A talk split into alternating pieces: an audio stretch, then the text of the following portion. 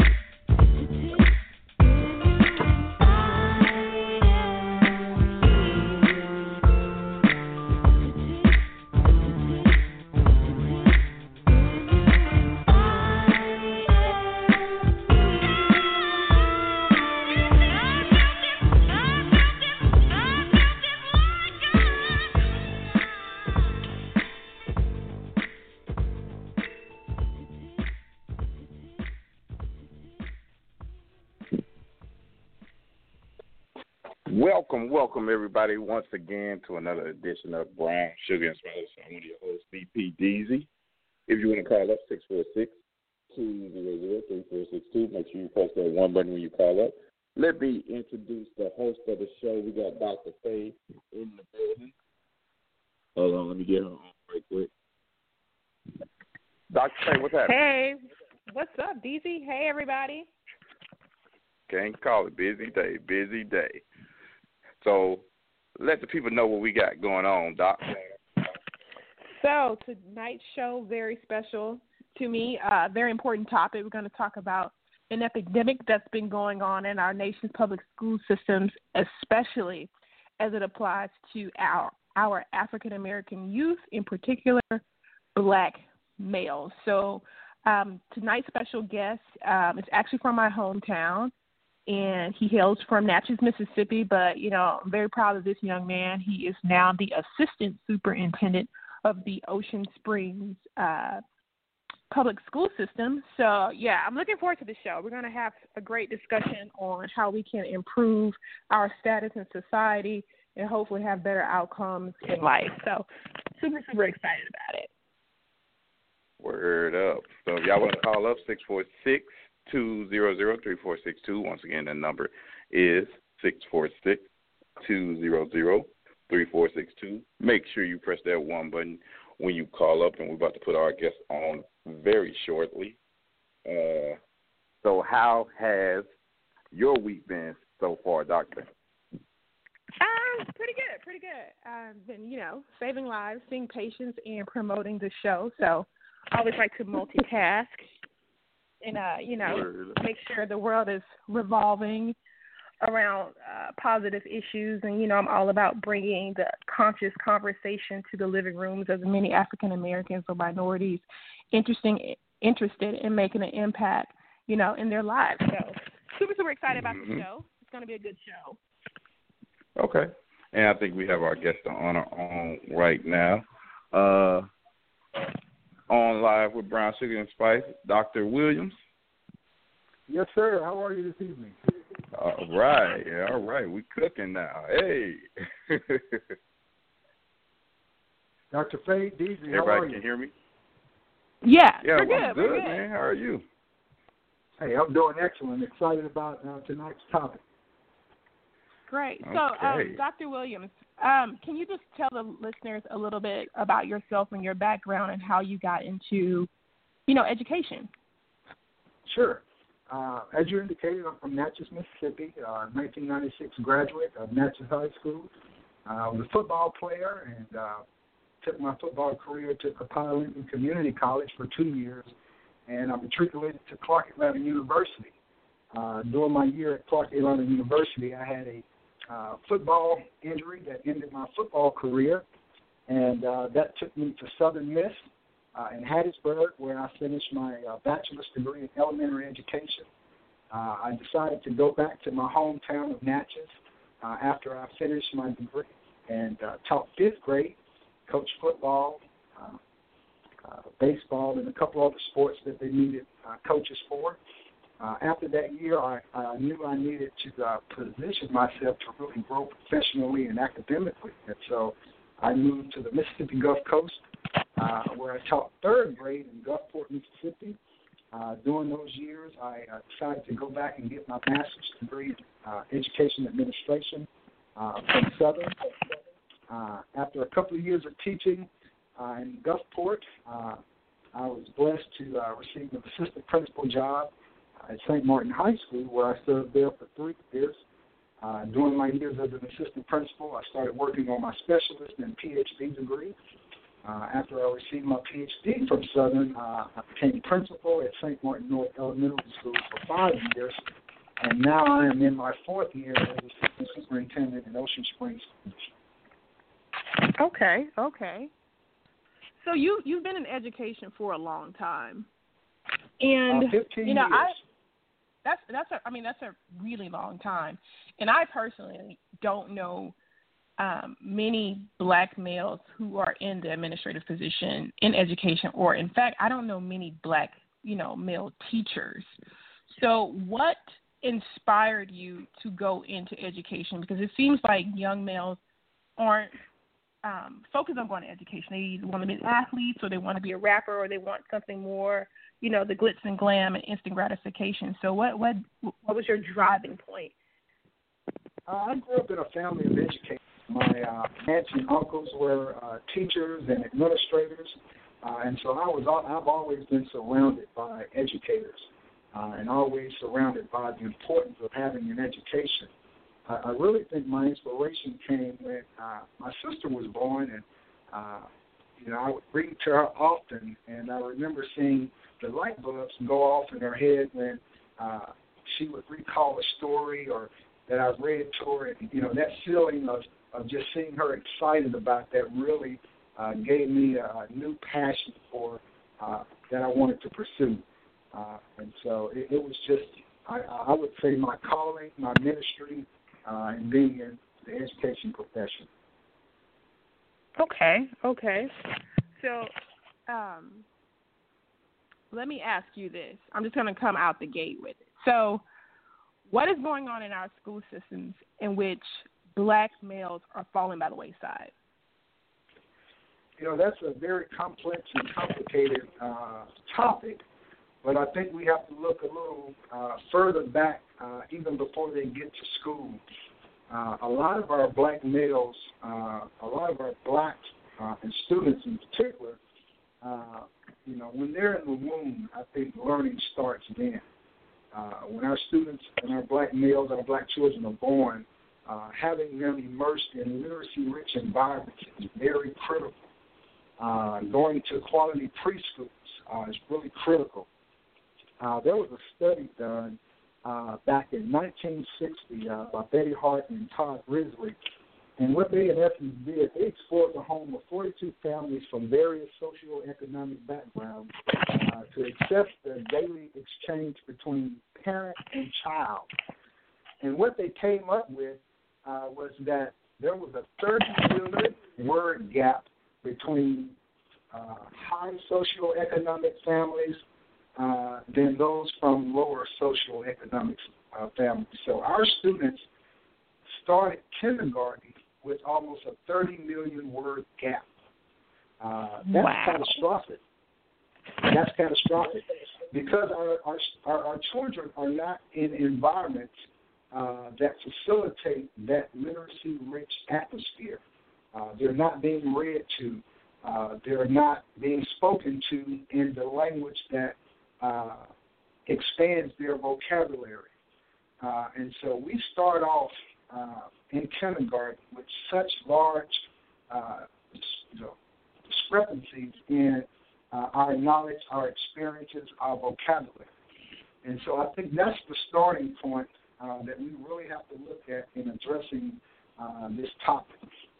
Once they enter into our schools, knowing that there is already a gap that exists, that gap deepens when we look at some of our predominantly Black schools that are underperforming, that have teachers that are not certified, and that are under-resourced. And so if I come in with a 30-million-word gap, and I have teachers that are not effective, that are not certified, we don't have the resources, that gap continues to widen. And really, over time, there's very little opportunity for that gap to close if that child is not put in an environment that strategically, implicitly closes that gap.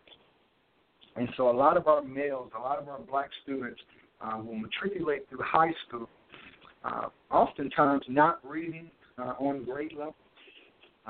And so it becomes a frustration for them when they're not able to perform to the level that they need to. And so we start acting out, drop out. We go and get our GED and things of that nature. So there are multiple levels to why this problem exists, but I am hopeful that through some legislation and policy changes that we can really start strategically addressing this issue. Wow. I'm astounded because I had never heard that data regarding you said a 30 million word gap? 30 million word gap.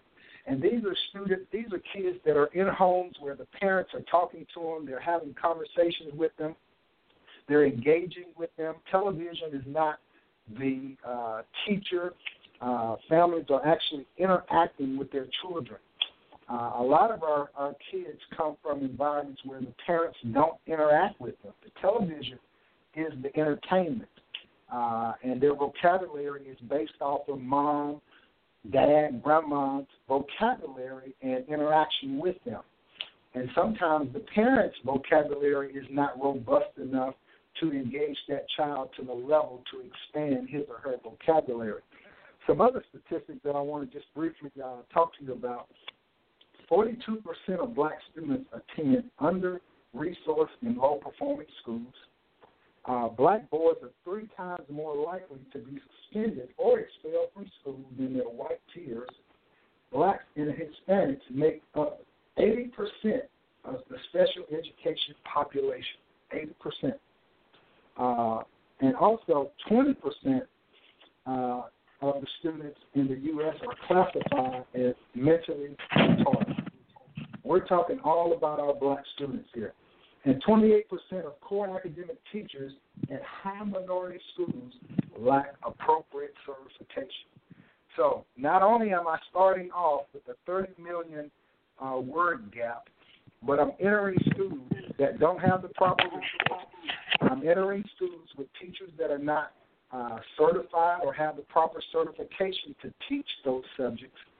And then there's a lack of leadership. You know, this is one of those areas where leadership really matters in our schools, and we need leaders to really be intentional about looking at not only closing the achievement gap, but there's really an expectation gap that exists when it comes to our students.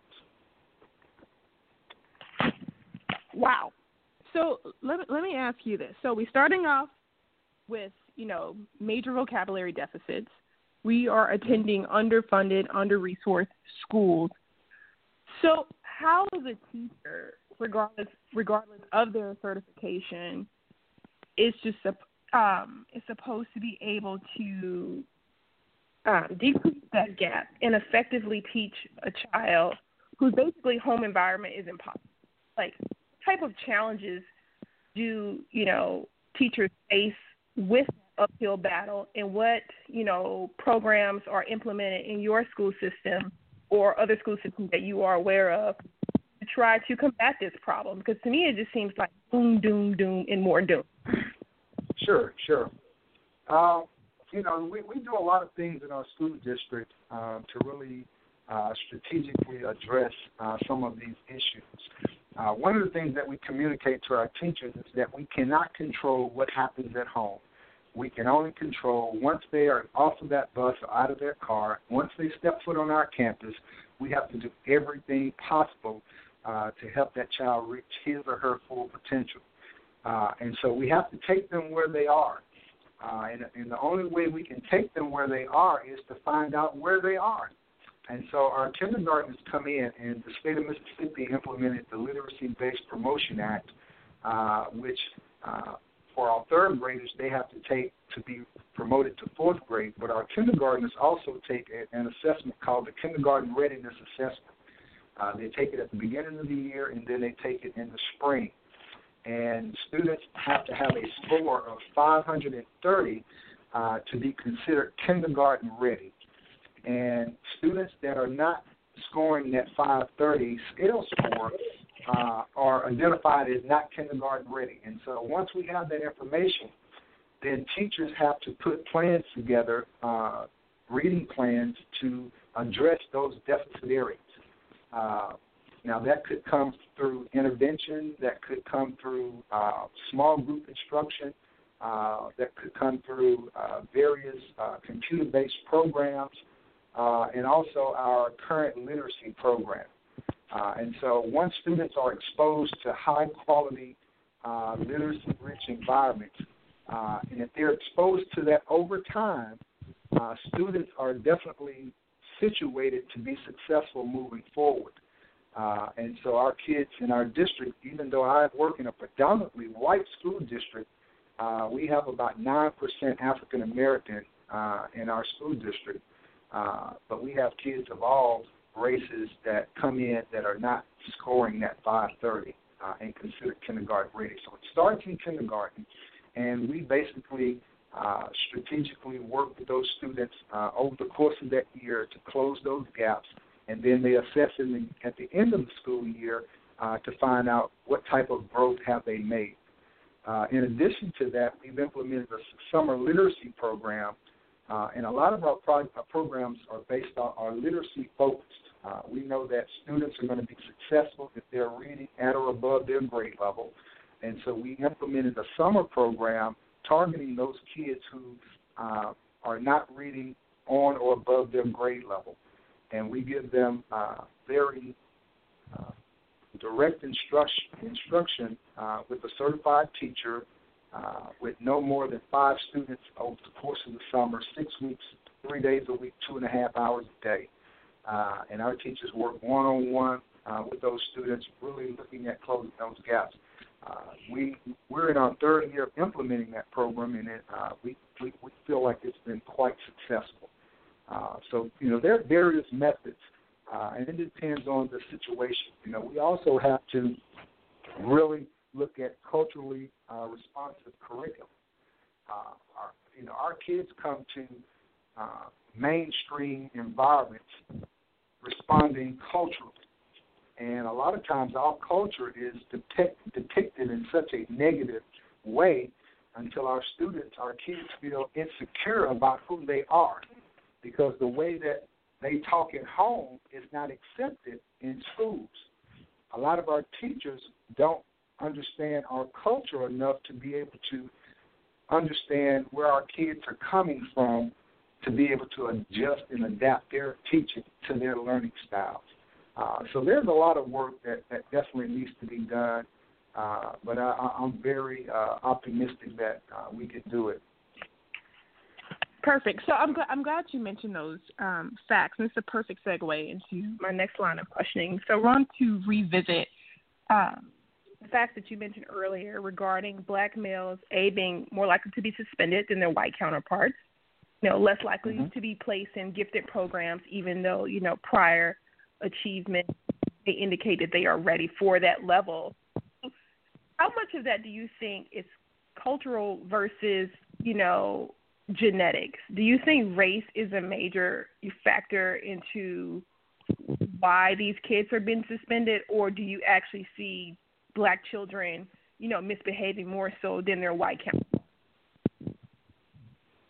I don't necessarily think that it's racially charged. We're not born with these behaviors. I do think the system is set up where it does not acknowledge our culture in a way to where it's accepted. And so our students come to school really trying to adapt to this mainstream environment. When you look at gifted, there's an assessment that students take to basically determine their giftedness. We have black students that have the intellect to be considered gifted, but based on this assessment, they may not qualify because they didn't perform well on this one data point. Yeah. So I think we have to look at multiple measures to assess whether a child is considered gifted. Gifted just does not mean that they're smart. There are various forms of giftedness. But when it comes to our kids, I think we have to look and explore various means of assessing them to determine their level of giftedness.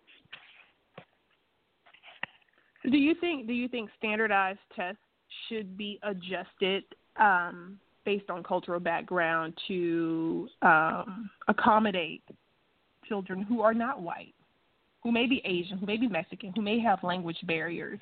Like, do you feel like, and this is a personal question, do you think like standardized tests should be adjusted? Because we, on average, data has shown that we don't perform as high as white people do. Sure. I don't necessarily think that we have to adjust them. I think there is a place for standardized tests, but I do think we need alternative measures to implement for students that do not do well on standardized tests. For instance, a portfolio or a project or a research type of project. If I take my standardized test, I don't do well on that assessment. There should be an alternative means for me to show my mastery of the content outside of just a standardized test. So I do believe that there is a place for standardized tests, but I also believe that there is a place for alternative ways to show mastery outside of just one assessment. And I wholeheartedly agree with you on that point. Like, absolutely. And a lot of states have started implementing alternative ways to assess students outside of a standardized test, especially for graduation purposes. Mississippi hasn't caught on to that trend yet, but we've started having the conversations of looking at alternative ways to allow students to show mastery on the content without it being drilled down to one sit-down standardized test. Okay. Well, let me ask you this: Why not put that in the curriculum instead of, like having something where it can be? I know in high school, you have your 7 periods. Why not put that in part of the? I don't even know what subject it would go into, but just make it a part of the curriculum for the students to prepare for those standardized tests. Most of our curriculums are based on the standards that they're going to be assessed on.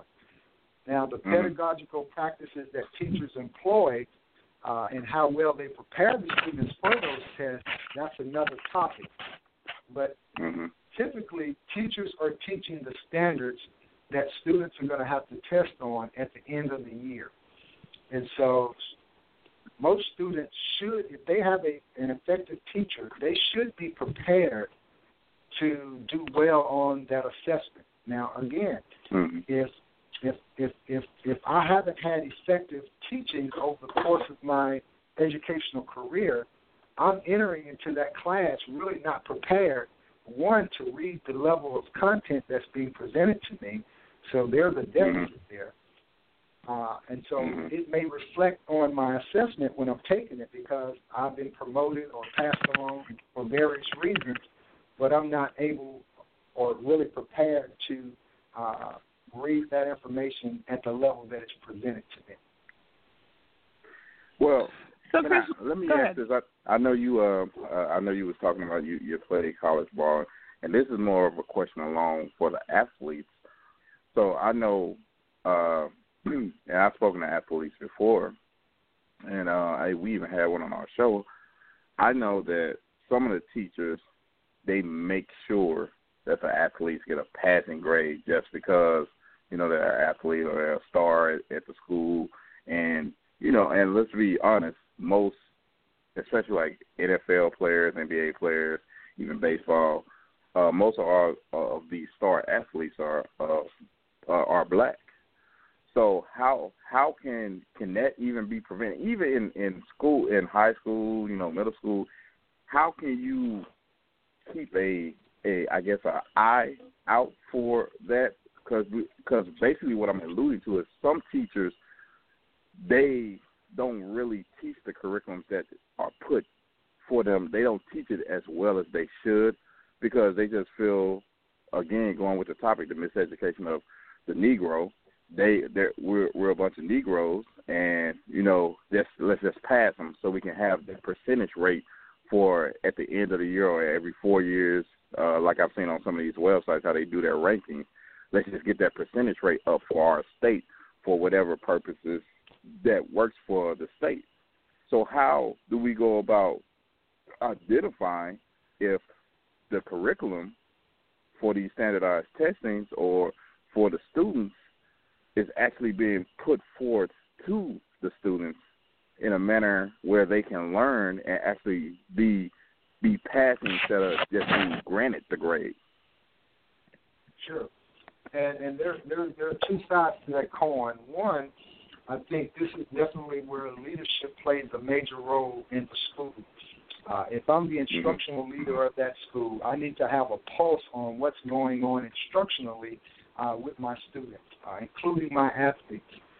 There needs to be protocols and systems in place to ensure that my teachers are holding our students to a very high level or having a high expectation for all students, regardless if you're an athlete or not. And that's where we talk about achievement gap, but there's an expectation gap that exists within our culture or how our culture is sometimes viewed. When you look at athletics, there's a high expectation when you look at African Americans in athletics. They feel like we are more athletically inclined, sometimes more than we are academically inclined. Exactly. So I think teachers, sometimes look at African Americans and they have very low academic expectations for those students, whereas athletically they think that those students are exceptional. And so I think there's some work to be done around ensuring that teachers have high expectations for all students, regardless of who they are and what they do. And that's where I think leadership really plays a major role in that initiative. I just want to ask one more question, and it's a little bit off topic, but not really, because it has something to do with education. I'm pretty sure you've been following the Colin Kaepernick situation as far as the protests are concerned. Now, the issue is the issue that I want to bring forth to the table is the fact, and I'm pretty sure you're aware of this, and I know Dr. Faye is, for the whole span of and this is just me speaking, for the whole span of the time I've been saying the Pledge of Allegiance and everything of that nature, I've never knew it was that third portion of the Pledge of Allegiance. I mean, not the Pledge of Allegiance, I'm sorry, the national anthem. So, do you feel as an educator that is a problem that our students do not know? Like, with that portion missing, this is what I'm talking about as far as the miseducation of the Negro and just in general. With that portion missing, how can we trust the educational system? And now I'm going to speak from a Negro or African American point of view. How can we trust the educational system when it's certain parts left out for what political reasons or whatever the case may be in situations like this? And I think that's definitely another show, because we probably could go on for hours and talking about that. But I think, again, this is where leadership plays a major role in ensuring that our kids, through textbooks, that they're seeing their culture represented in positive ways in the things that they read and the things that they see around the schools, and that when history is taught, that it's taught based from an accurate standpoint, a true depiction of our not only white culture but our culture as well. I do agree with you that we have probably done a major disservice to a lot of our kids in really teaching the truth. And I think a lot of that is due to a lot of us don't know to the degree that we need to know our history and what should be taught in schools. And so I do think that there's some work to be done in really outlining what's being taught, to what degree it's being taught to our students. I also think that this role also plays in the house, in the home, that we have a responsibility as parents to teach our children information about our culture, about our history. I think that has become a lost art to some degree within the black community, within the black family, of truly talking about our race. Okay. So, Chris, let me ask you this. Culture seems to be a big theme, right now in this conversation. So, we're talking about home environment versus school environment. Like, this is a two-part question. Rap has often been referenced to being a genre that eats its babies. Basically, do you think rap music is contributing to our demise and to black men or women not wanting to pursue education? Because it seems like if I got my pants down to my knees, you know, got tattoos, you know, I'm calling people all sorts of derogatory names.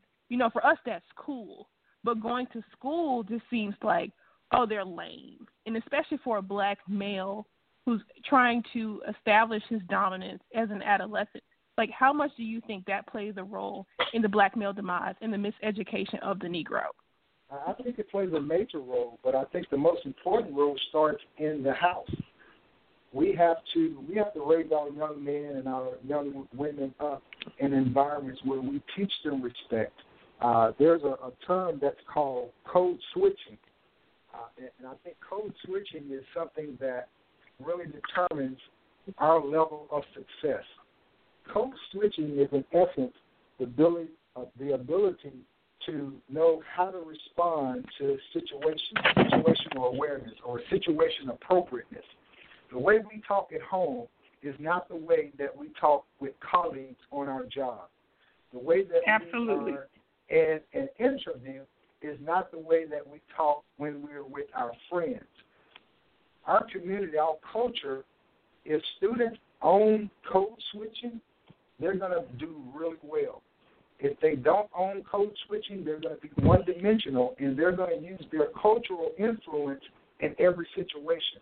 And you know, when you try to mix your cultural influence into mainstream situations, mainstream is going to supersede your culture.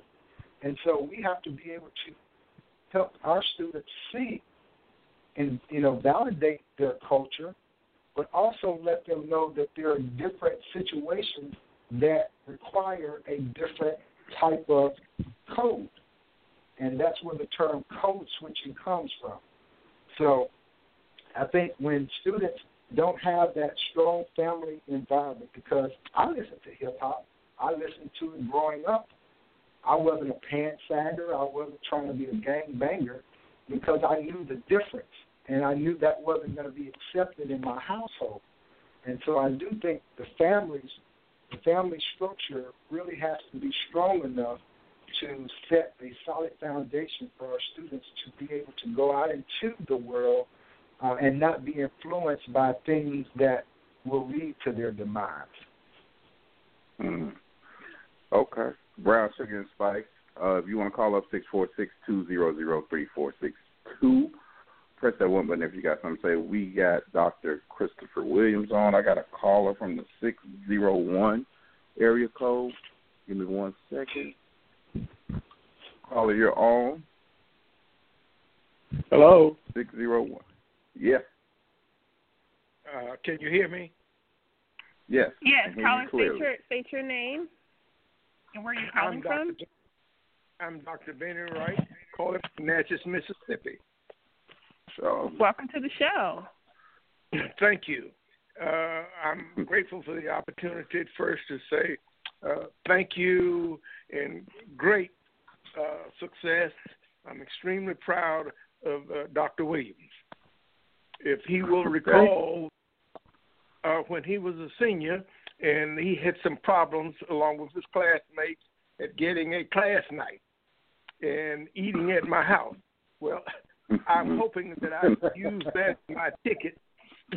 I'm hoping I can use that as my ticket to gain his permission to say to him, as a member of the African proverb community, it takes a community to raise a child. Please permit me to say to him in cultural terms, I raised that boy. Thank you so much. I'm just tickled to death. Thank you, Chris.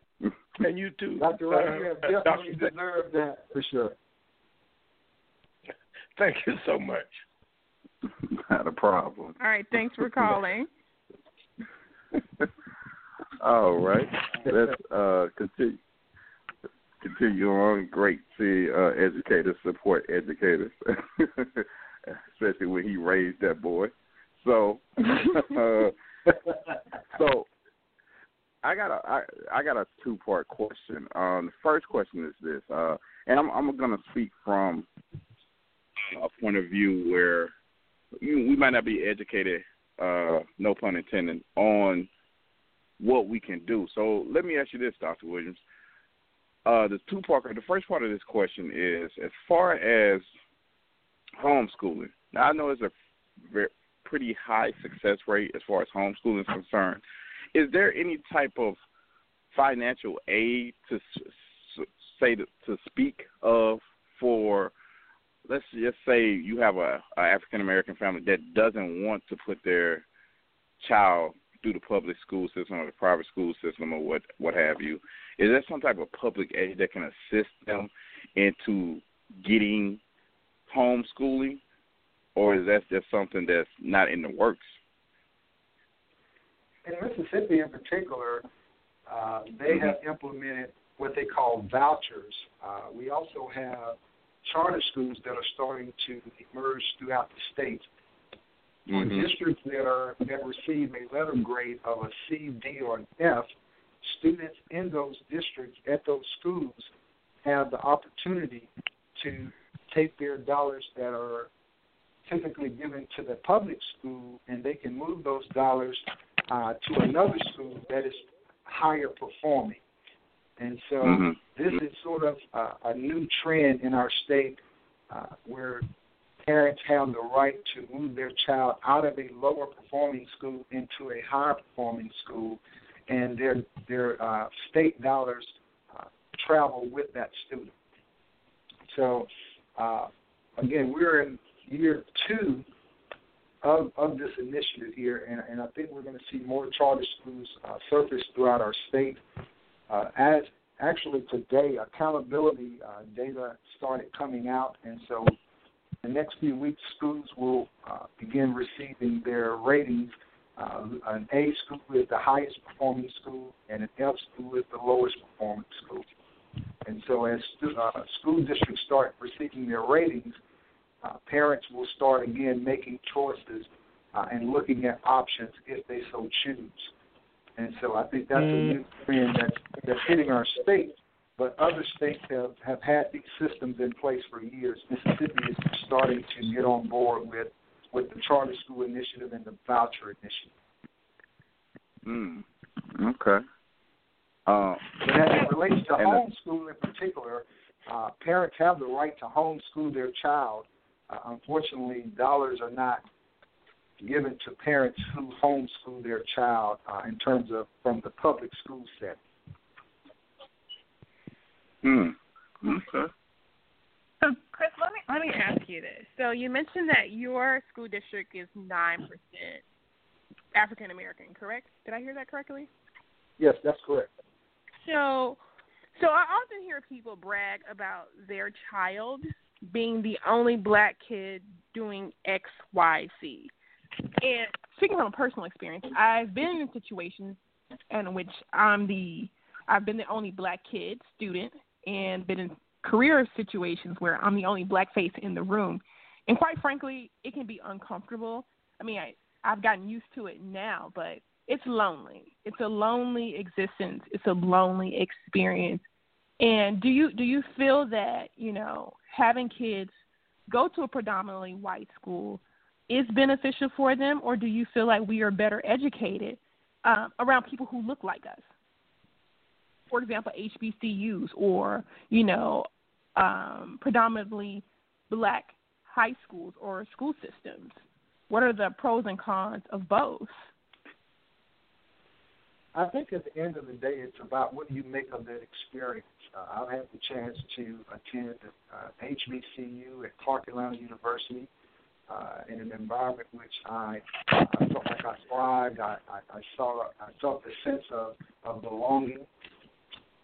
I've also attended predominantly white schools where I did not see many of us, but I was still able to code switch and thrive in that environment. And I think that's an attribute that we as a people, as a culture, we really have to develop a way to exist in mainstream society. That's not to say it's not going to be uncomfortable. That's not to say that we don't need more representation in those environments, but regardless of the environment, we have to position ourselves to be successful, regardless of what environment we're in. Unfortunately, we don't have many environments in this country where it's going to be all us. And so we're going to have to really be able to navigate the environments that don't look like us. Sometimes it is culture shock when you have been in predominantly black settings all of your life, and then you enter into mainstream society, and you don't know what to do. You don't know how to interact with them. You're a fish out of water, and that can hurt you professionally. And so we have to be diverse enough to be able to excel in any environment. But it is important at some point throughout our career, throughout our life, that we are in environments that look like us. Most of the time, that is at church. Most of the time, we attend church with people that look like us. That's not all cases. But unfortunately, a lot of us don't work in environments where we see a lot of us. There are only 2 African-American leaders in my district, myself and the superintendent. And so we have been very strategic about trying to recruit more minorities into our district so that our kids can see more representation of themselves. But in terms of which one is better, pros and cons, I don't know if there are pros and cons. I just know that we have to be able to thrive in any and all environments if we're going to really, truly be successful in this world. And I wholeheartedly agree with you on that point as well. My next question is, like, for the black student who wants to do well, and I don't know if you remember your high school days, but, you know, there's the kid who wants to do well. You know, he wants to be smart. He has aspirations of going to college, but it's just not cool to do. And then you as an educator start to see the child's, you know, performance decline. Like, what measures are in place to protect that student from that type of peer pressure? In our school district in particular, especially when it comes to our kids, relationships really matter. And so myself, as well as my superintendent, we meet with our students regularly to have conversations with them about their academic and educational career. One of the things that we're employing this year that we're hoping to see great dividends from, we see that a lot of our black students are not taking advanced level courses. They have the intellect to do so, but when our AP and our IB scores come out and those classes, we look at the rosters of those classes, we don't see many African-American students in those classes. And so what we are doing this year is that we're giving all 8th grade students the PSAT.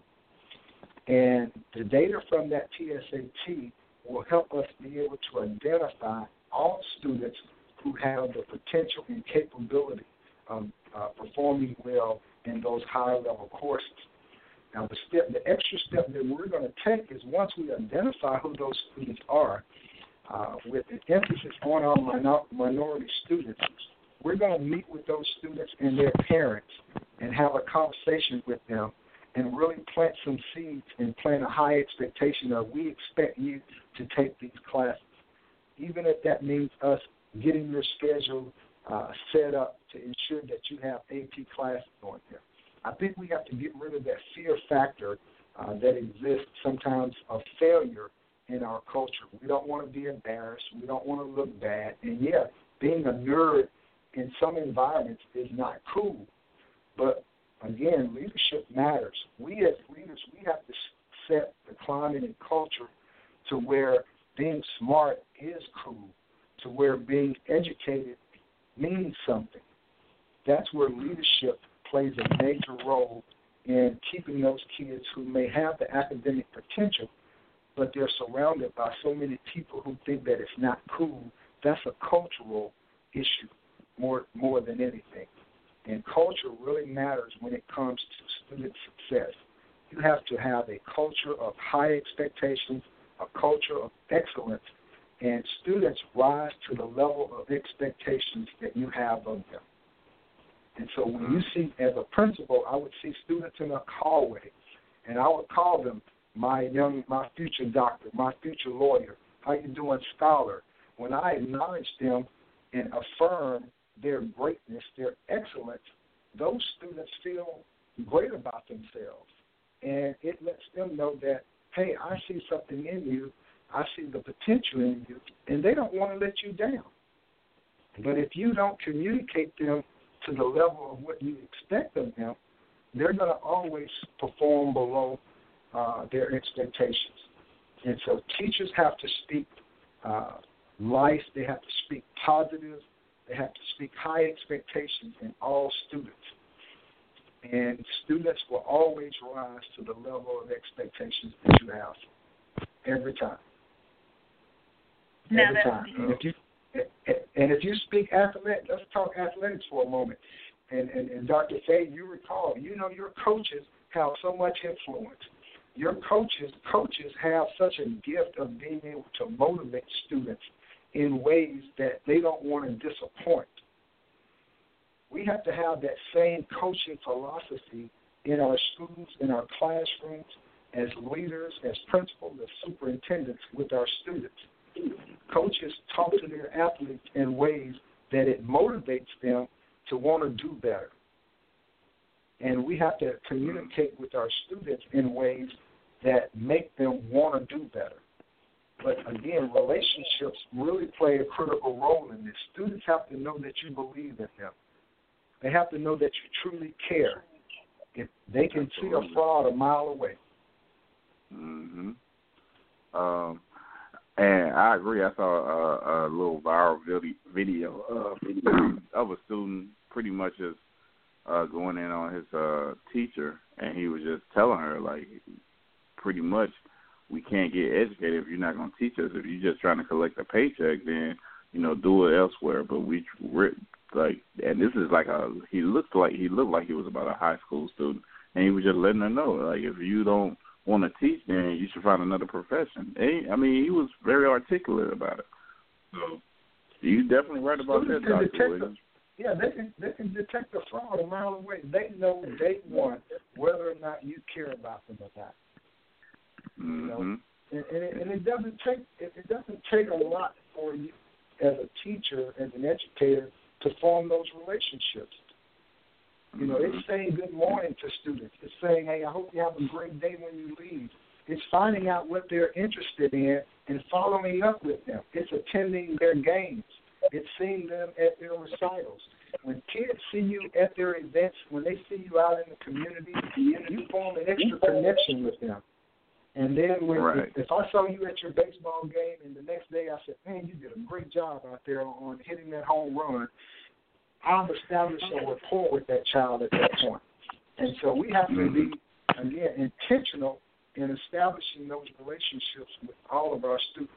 Because if you do, they're going to perform for you. Word up. Well, Dr. Williams, I appreciate the insightful interview as far as the miseducation of the Negro coined by our own Dr. Faye. Can you tell the people what they can follow you with? I'm sorry. I messed up. She's going to correct me. Go ahead. Yeah, that's a book written by Carter G. Woodson in the 1930s. So I actually didn't coin that. So I can't take credit for that. But continue. Oh, okay. Well, there you go. A live portion of the Miseducation of the Negro by yours truly, Deezy. Dr. Williams, can you tell the people where they can follow you at? Any Twitter, Facebook, any social media, or any websites that they can definitely link and see where they can get some information? I'll have to be honest with you. I don't run my own Twitter account at this time. I have our Ocean Springs curriculum Twitter account that I run and basically publish a lot of the things that we do within our district instructionally. I'm working on getting my own Twitter and all those other media outlets. I'm on LinkedIn. I know that's a dated social media site. You can reach me on my email at cjwilliams@ossdms.org. Again, that's C.J. Williams at ossdms.org. And if you reach out to me with any questions, any concerns, I will definitely get back in touch with you. But I'm passionate about my profession. I love what I do. I do believe it's a calling. I do believe it's a ministry. And I wake up every morning looking forward to going to work and making a difference in the children's lives that I interact with on a daily basis. And there you have it, people. I appreciate you so much for calling up, Dr. Williams. Thank you so much, and don't be a stranger to the show, okay? Dr. Faye, Deezy, I appreciate you all having me tonight. It was definitely an honor for me to take part in this conversation, and if there's anything I can do in the near future with you all, please don't hesitate to let me know. Not a problem. Will do. Thank you. Thank you. Have a great night. You too. All right. That was Dr. Williams giving us some insight on what we can do to educate our culture. And I'm going to go ahead and give it to Dr. Faye for Dr. Faye's final thoughts. The floor is yours, Dr. Faye. I'm going to say he dropped some knowledge. I'm not in the education field, but, you know, just from observations of, you know, going through school, grade school, and, you know, higher education and, you know, seeing the percentage of Black males in my class in second grade, and it slowly just declined as I moved into higher education to the point that, you know, in my profession now, I rarely ever see any. And it's disheartening to see that. And I know the importance of education, you know, the benefits of it and how it can significantly impact your life. And I just wish we were more successful in that arena as we are, you know, in athletics or in entertainment. But, you know, we're making progress. We've definitely, you know, have a long way to go. And when Carter G. Woodson wrote this book in 1933, some of the same principles still apply. I encourage many of the listeners out there, if you've never read The Miseducation of the Negro, you should definitely read that book. Very insightful, still applied, you know, almost some 80 years later. So great book, great show. Thank you to all of my listeners out there listening. Of course, you can always follow me on Instagram. It's LDY, Superfly with an E, not an A. You can also follow me at that same place on Twitter, which is LDY, Superfly. Also, Brown Sugar and Spice now has an IG page and a Facebook page, which is Brown Sugar and Spice Blog Radio. I put up different little facts depending on what the show is about and also put up the September schedule. So on the 29th, we're going to be talking about, oops, I'm pregnant. The unintended pregnancy and implications, and, you know, depending on your background, how you see it. Is it a blessing? Or is it like, oh, I'm pregnant. What do I do? Oops. You know, so we're going to talk about that in women's health and what's been going on behind the scenes at the CDC with research about that. But, you know, not everybody's happy about their pregnancy. It is what it is. Some people are great. Some people are like, oh, I don't know what I'm going to do. So it should be a great show for, you know, people out there who've been in that situation. Yeah, there's actually research going on about that, so it should be fun. Fun times. Word up. Yeah, I know what it is for me, man. Follow me on Twitter, Instagram, at VP Deezy. That's VPDEEZY. So that's pretty much the show. You heard Dr. Faye going down the 29th. Oops, I'm pregnant. So, yeah. So that's pretty much it, people.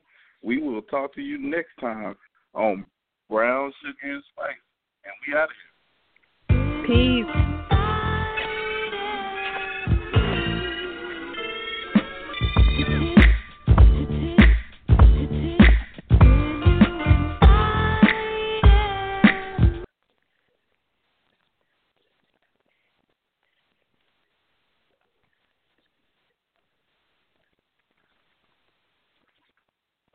When you don't go to Geico.com, car insurance can seem intense. Like breakup R&B intense.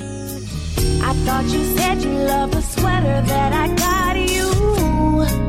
If you didn't, you could have told me. Geico makes it easy. Just go to Geico.com anytime to update or check your policy without all the extra drama. I even had a gift receipt.